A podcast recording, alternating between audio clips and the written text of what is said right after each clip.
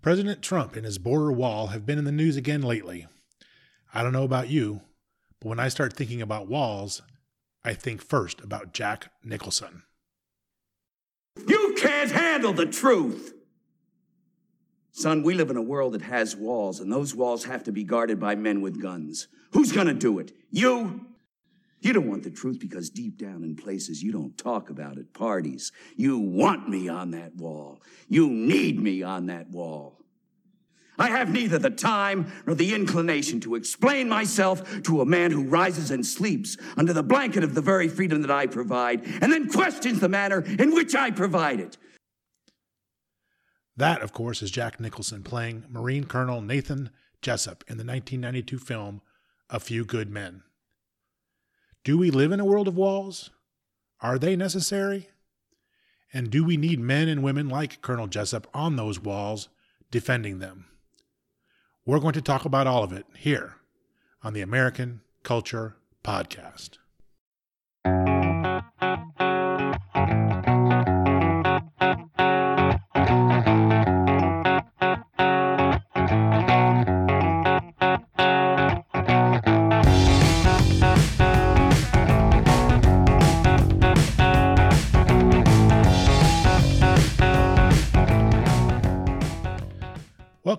Episode two of the American Culture Podcast.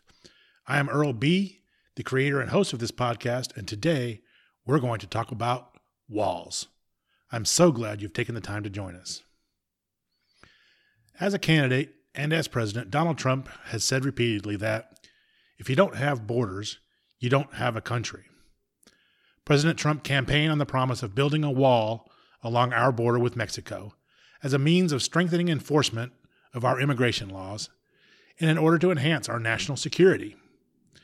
We're going to talk about President Trump's wall, why it is important, and how the promise to build that wall is much more significant than it might appear to be on the surface.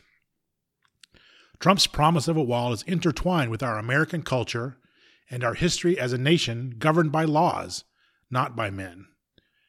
Trump's wall actually sits on the active fault line of a true constitutional crisis. The first purpose of a government, if it wants to remain a government, is to, to provide security to its people.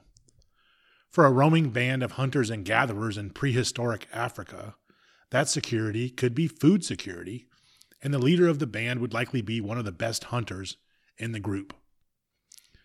I don't know if you've ever seen the TV show Naked and Afraid, but uh, in 2017, they had a, a Naked and Afraid XL version of the show where they dropped 10 people into the Amazon jungle who were supposed to survive there for 40 days with almost no provisions um, a machete, a pot to boil water in, and uh, nothing else. Um, now, in that group of 10, there was one guy named Matt who was the only guy, the only person in that group of 10 who had significant success during the show as a hunter. And he quickly became the alpha male of that series. He was essentially feeding the whole group with his hunting. And if you watch the show, it was actually very interesting and pretty funny how the women in the group looked at him. They literally swooned over him. And the other men in the group, they looked up to him and just wished they could be like Matt. You could really see how, if it had been real life instead of reality TV, that tribe would have made the hunter, Matt, their chief with no contest at all. Now, physical safety is also a very important part of the governmental security regime. Can the leaders of the group keep the wild animals from attacking us and harming us? If you can't keep neighboring aggressive marauders out of the village and make your people feel at least reasonably secure in their homes, then you're going to fail as a government. If you can't defend the territorial integrity of your home, your village, your city, or your country, if you can't control who is allowed to enter and who is allowed to remain, then you, can you really call it your home, your city, your country? Governments have been using walls for millennia as a means of providing that physical safety to their people. One of the oldest known civilizations, the ancient Sumerians, who lived between the Tigris and the Euphrates rivers over 4,000 years ago, in what we called Mesopotamia when I was in school, they built a wall believed to have been over 100 miles long to keep out the Amorites. The people of Athens in ancient Greece built a series of long walls in around 461 BC to protect the city and its harbors from the Spartans. In around the year 122 AD, the Roman Emperor Hadrian ordered the construction of a 73 mile long wall that runs nearly coast to coast across northern England, not far from what is still the modern border between England and Scotland. Nearly 2,000 years after it was built, Hadrian's Wall is still today one of Britain's major ancient tourist attractions and is a UNESCO World Heritage Site. Construction on the collection of walls and fortifications known to us as the Great Wall of China began as far back as the, thir- the 3rd century BC and were still being updated and improved up until the 1600s. The walls of ancient Babylon date back to around the year 575 BC and were one of the original ancient wonders of the world. The walls of the ancient city of Troy in what is now northwestern Turkey were built in the 13th century BC and are one of the oldest walls that still stand today. The walls were so formidable that Troy was able to withstand 10 years of siege by the Greeks and were only defeated when the Greeks snuck elite troops into Troy using the famous Trojan horse. The city of Lima, Peru built large defensive walls in the 1600s to protect the city from pirates and other enemies of the Spanish crown. And have you been to Europe? My wife and I have had the chance to take two vacations to Europe in recent years. There are seemingly thousands of walled cities in Europe. A partial list of the walled cities that I have personally visited on my very limited travels include Vienna, Austria, Dubrovnik, Split, Paris, Buda and Pest, Florence, Rome, Krakow, and Bratislava. The point of this very abbreviated list is to show that the idea of building a wall to protect a society, a culture, a way of life that you believe to be worth protecting is as old as civilization itself. These walls span all of human history, from prehistoric times to today, and they are found in Europe, in Asia, Africa, and in both North and South America. In any place and in any time that humans have settled, walls have been used to protect peoples and their cultures from those who sought to harm them. Today, we live in neighborhoods with walls, gated communities. We live in apartment buildings with guards at the door. We lock the doors of our homes. If you're a Hollywood celebrity or a powerful politician, your home in Malibu or on Martha's Vineyard or in Georgetown is likely surrounded by your own wall, patrolled by armed security guards to keep out people who don't have your best interests at heart. If you have anything which you value, it is very likely that someone out there will want to take it from you. What do you want to protect? Are you prepared to defend it? We, of course, want to protect our property. We want to provide physical safety and security to our families and our neighbors. We want to protect American jobs, perhaps, to keep our crime rates lower. But we also want to protect and preserve our country by keeping outside those who don't share our belief in the specialness of America. Because more than anything, America is an idea. America is a set of beliefs about the rights and responsibilities of free men and women and about the proper relationship between a people and its government. Historically, our shared beliefs, our core values, were those captured by the nation's founders in documents such as the Declaration of Independence and in the United States Constitution and Bill of Rights. These core ideas have been interpreted and added to over time. We who are blessed to live in this country want to protect and nurture this American idea and pass it on to our children and our grandchildren. If you believe in the unique blend of values and precepts that come together to make up the idea that is America, then you will be welcome here, no matter your ethnicity or your geographical origin. We want to invite to America those who buy into our cultural values. But if we instead admit into our country people who don't share those uniquely American ideals, people who have different agendas, then as the number of those who don't buy into our culture increases, we will eventually lose our country. Countries and their cultures are different. They have different traditions and different values. Some cultures believe strongly in the value of work. The work ethic is an important part of American culture. It has been described here as a very Protestant value, and it has been woven into the fabric of our nation since its inception.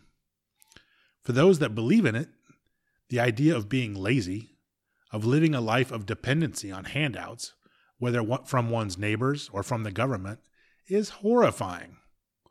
The idea of not supporting yourself and earning your keep through hard work is shameful. People with this American work ethic take great personal pride in supporting themselves. But not all cultures share this same belief in the work ethic. In many countries, holding a job and working for a living is for suckers. The smart play in many countries is to wait for the government to provide you with food, shelter, and spending money. Or the smart play is to get a government job just so you can get rich through bribery and corruption, not because you're actually going to work. One of the biggest internal challenges we face as a nation today is that we have increasing numbers of Americans who have become completely dependent on government welfare, who have given up the idea of ever supporting themselves. They consider themselves victims of one sort or another and are utterly convinced that the system owes them an apartment, an apartment, an iPhone, central air conditioning, cable television, high-speed internet, a car, fashionable clothes, free health care, and more without any obligation on their part to lift a finger to support themselves or to better themselves. The very last thing we need to do is import from around the globe more people with that very same victim mindset and the same preference for welfare over work. Now, in addition to work ethic, a short list of American values would also include tolerance tolerance for free speech, tolerance for those of different religions, tolerance for those of different ethnicities. Another value on this short list would be equality, especially equality for women. Respect for women and the rights and dignity of women as being legally and socially the equal of any man, if not their betters. Is it really smart for us to admit, admit into America large numbers of migrants from countries that don't have a culture of tolerance? Should we really be welcoming groups of people who culturally treat women as second class citizens? As a Christian, and as a man with a mother and a wife and a daughter, I don't think so.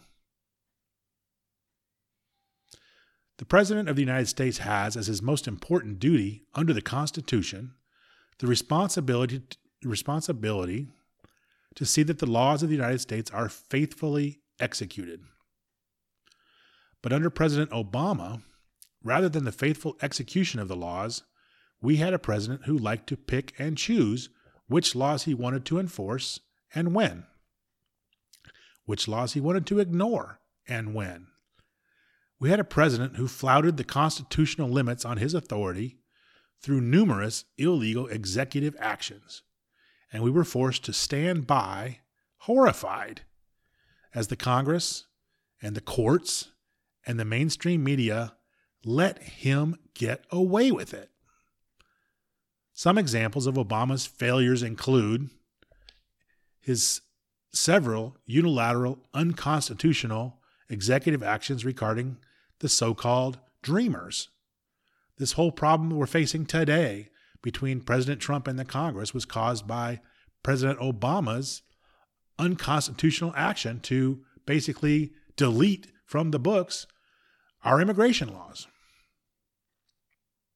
Other unconstitutional actions by Obama included his ultimately his non-enforcement of federal immigration laws, his IRS's targeting of conservative groups seeking tax-exempt status, his numerous violations of clear law in implementing Obamacare, his non-enforcement of federal drug laws on the states that claim to have quote unquote legalized marijuana, his unequal enforcement of the rights of freedom of speech perhaps most notably on college campuses.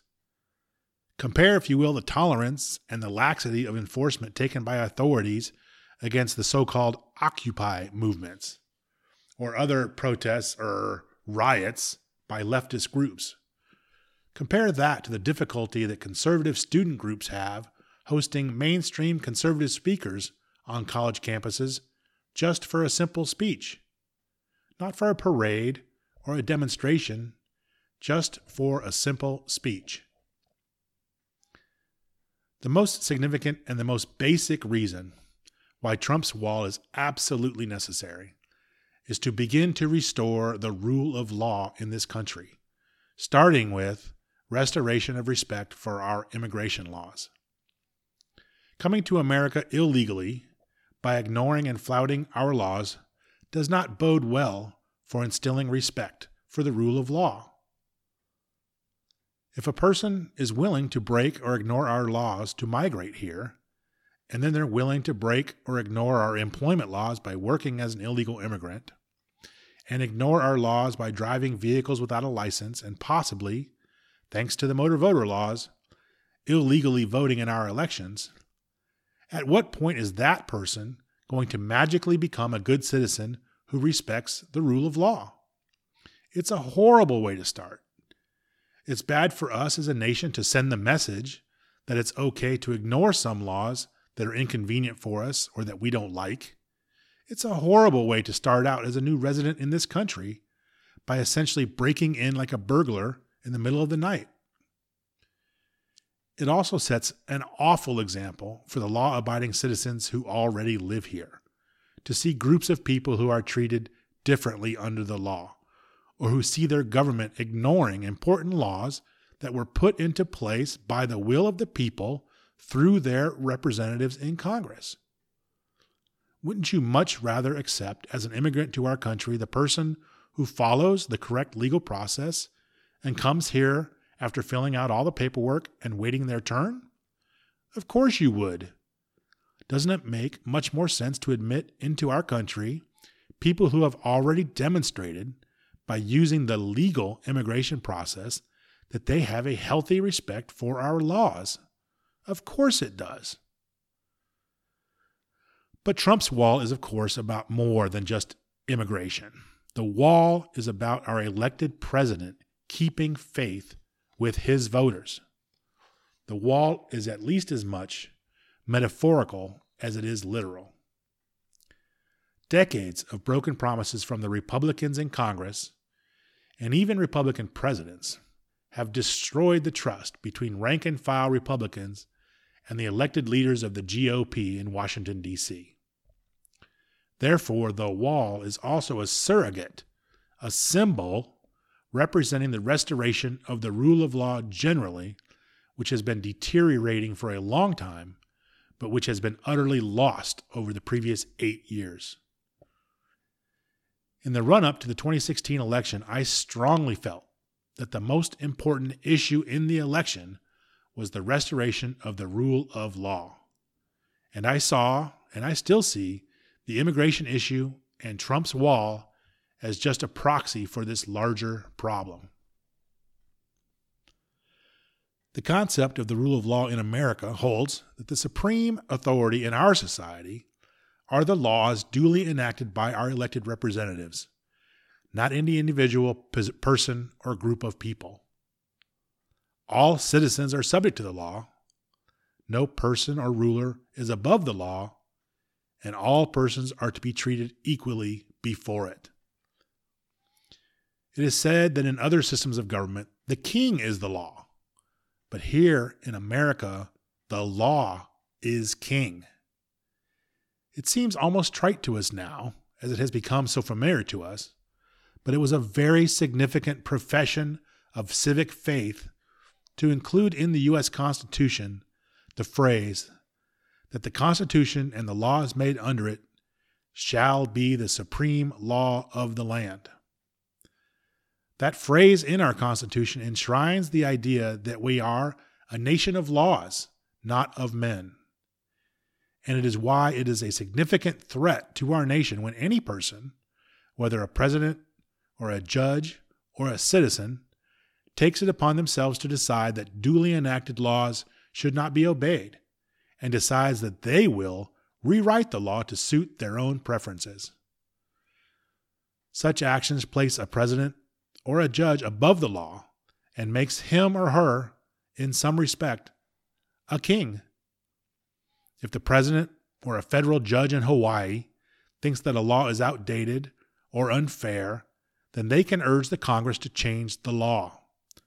But until Congress has so acted, the laws must be enforced. In fact, enforcement of the law could very well be the best means of seeing a bad law changed. There's a quote often attributed to Abraham Lincoln, which more likely belongs to Ulysses S. Grant, that says, The best way to get a bad law repealed is to enforce it strictly.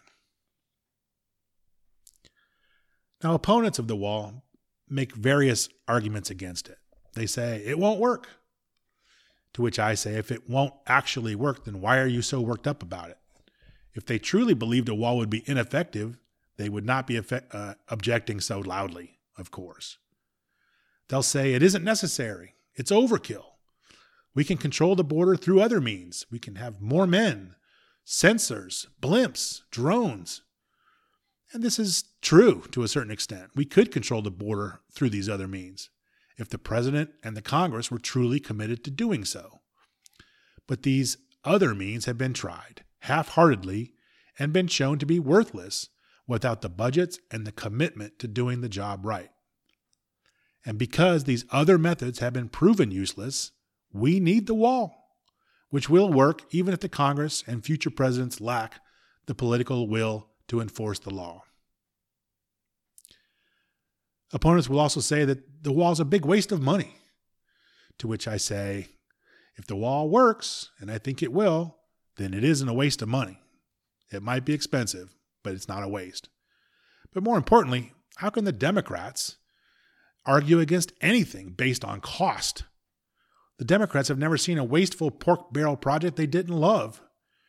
Here in California, the state is building a so called high speed train to nowhere that nobody wants, that will never deliver on its promises, and, is, and that is going to cost billions and billions more dollars than the gullible people of California were promised. Yet the project proceeds. How much so called stimulus money was wasted on so called green energy projects during Obama's administration? Did any of them actually produce any clean energy? The only thing that stimulus money actually produced was more political donations for Democrats. Opponents of Donald Trump's wall will often invoke the poem at the base of the Statue of Liberty to support their agenda of open borders. Give me your tired, your poor, your huddled masses yearning to breathe free. The proponents of unregulated, unregulated immigration tend to focus on the huddled masses. But I think we have to consider carefully the meaning of the phrase yearning to breathe free. The key word there, I think, is free. It is not a yearning for anarchy or lawlessness. It is a yearning to join America and to experience what it means to be free here. To become part of our nation and our unique culture of ordered liberty. We welcome those who wish to be free, as freedom is practiced here in America. This welcome is not extended to those yearning to set up islands of isolation within our borders, or to resist our culture, or to undermine and plot against their new country. I also think it is vital to note that just beyond Lady Liberty's torch, practically sitting in her shadow, sits Ellis Island. The immigrants that sailed to America under Lady Liberty's gaze were immediately delivered to Ellis Island, where they presented themselves at our border and requested permission to enter. Their applications were reviewed, they were inspected and given a medical examination. They were interviewed by immigration officials, they were vetted, and some were churned back. According to Wikipedia, and I'm paraphrasing quite a bit here, Ellis Island was the gateway for over 12 million immigrants to the U.S. as the United States' busiest immigration inspection station for over 60 years from 1892 until 1954. Today, over 100 million Americans, between a third and 40% of the population of the United States, can trace their ancestry to immigrants who arrived in America at Ellis Island. New arrivals there were asked 29 questions, including name, occupation, and the amount of money they carried. It was important to the American government that the new arrivals could support themselves and have money to get started.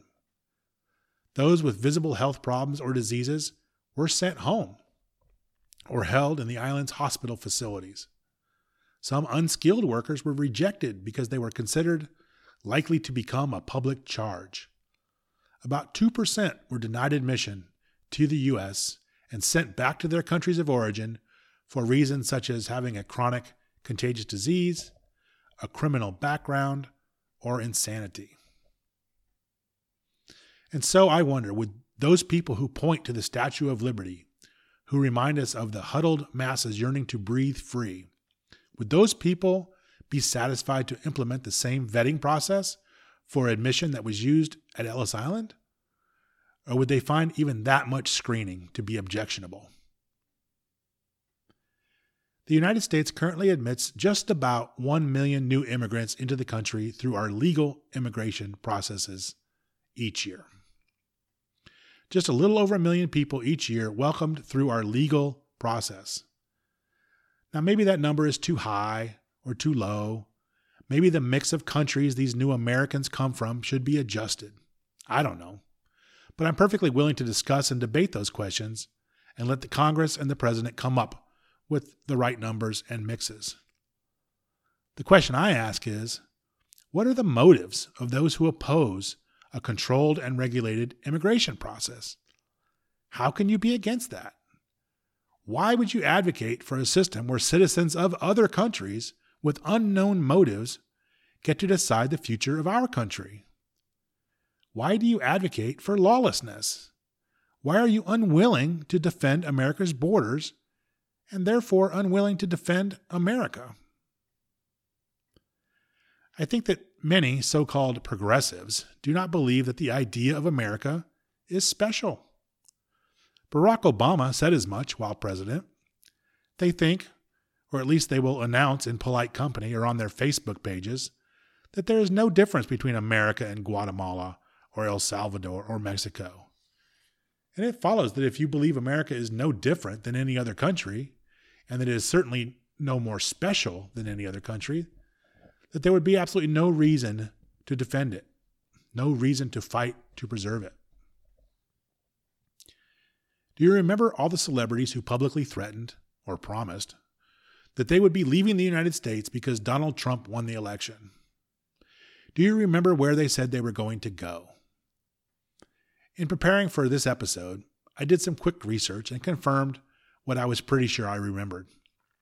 The most popular destination was Canada, by far.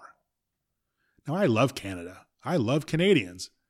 But is there a foreign country that is more similar to the United States than Canada? Isn't that a weird coincidence? All those countries out there, all of them every bit as good as America, all of them supposedly just as special as America. Yet the celebrities most often picked the least foreign country that they could find. Some did pick Spain or Italy or New Zealand. Australia was popular. But do you know what countries all those celebrities didn't choose as their refuge?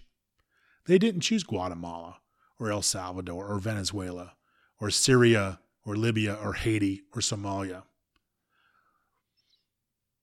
Those on the left often criticize America's social programs. They like to say, why can't we be more like where? Where do they want us to be more like? Which Latin American country should we hope to emulate to make America a better place? Almost all of them are a mess. Tin pot dictators, rampant corruption, horrible economies, Yet the left advocates an uncontrolled flow of the culture from these failing countries into the United, into the United States. That's right. Those on the left don't actually want to be more like those countries. No, they always say we should be more like Sweden or Norway, England or France. So tell me, those of you on the left, will we become more like these socialist European utopias if we admit hundreds of thousands of people from failing third world countries? Or would we have a chance of being more like Norway, if that's your goal, if we admitted more immigrants from countries like Norway? You no doubt remember the recent controversy when President Trump suggested that rather than accepting increasing numbers of immigrants from impoverished third world nations, and he used a much cruder phrase than that, that we should instead take more people from Norway? He was called a bigot and a racist. Of course he was.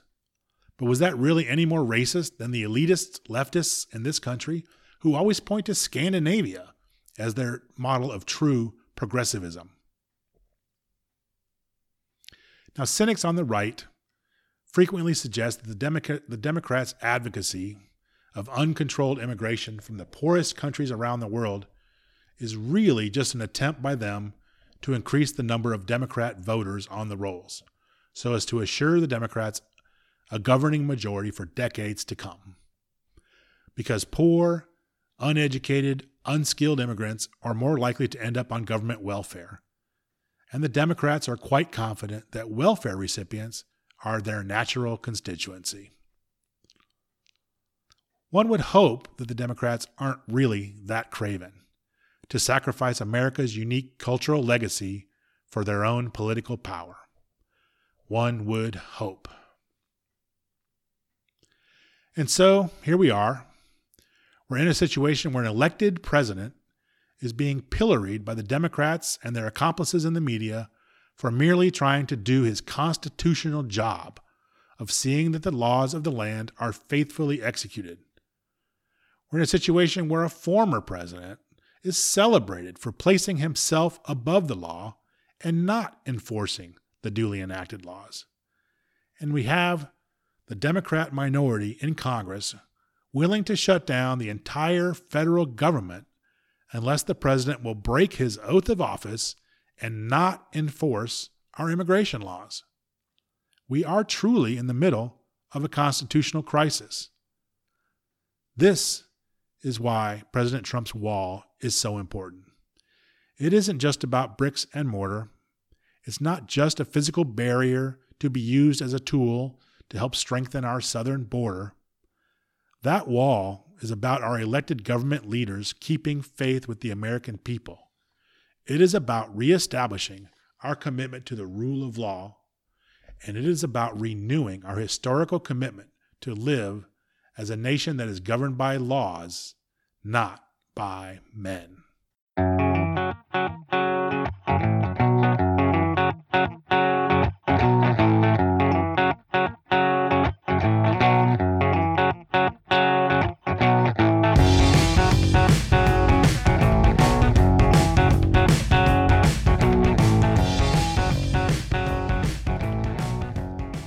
Hope you enjoyed this episode of the American Culture Podcast. If you're interested in learning more about our show, we are on the web at AmericanCulturePodcast.com. All one word, no spaces. We're on Facebook at Facebook.com slash American Culture Podcast. Again, no spaces. And on Twitter at Twitter.com slash AmCulturePod. A-M C-U-L-T-U-R-E P-O-D. If you could give us a like or a follow or a retweet, retweet or a share on Facebook or Twitter, that would be awesome. And I should mention that I post interesting news items to the American Culture Podcast Facebook page almost daily. So if you like the show and share our interest in American culture, be sure to follow us there. Ours is a new podcast, and you can really make a difference and help us grow our audience by subscribing to the American Culture Podcast on the Apple Podcast app, formerly known as iTunes, or on Stitcher, Google Play, or on whatever platform you found us. If you really want to be a superhero, you could go the extra mile and write us a five star review. I would be very grateful.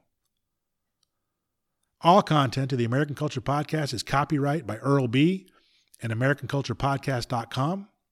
The views and opinions of the host and any guests as expressed on the podcast are solely those of the speakers and not of any other person or organization. Thanks for sharing this time with me today. Let's meet back here again real soon.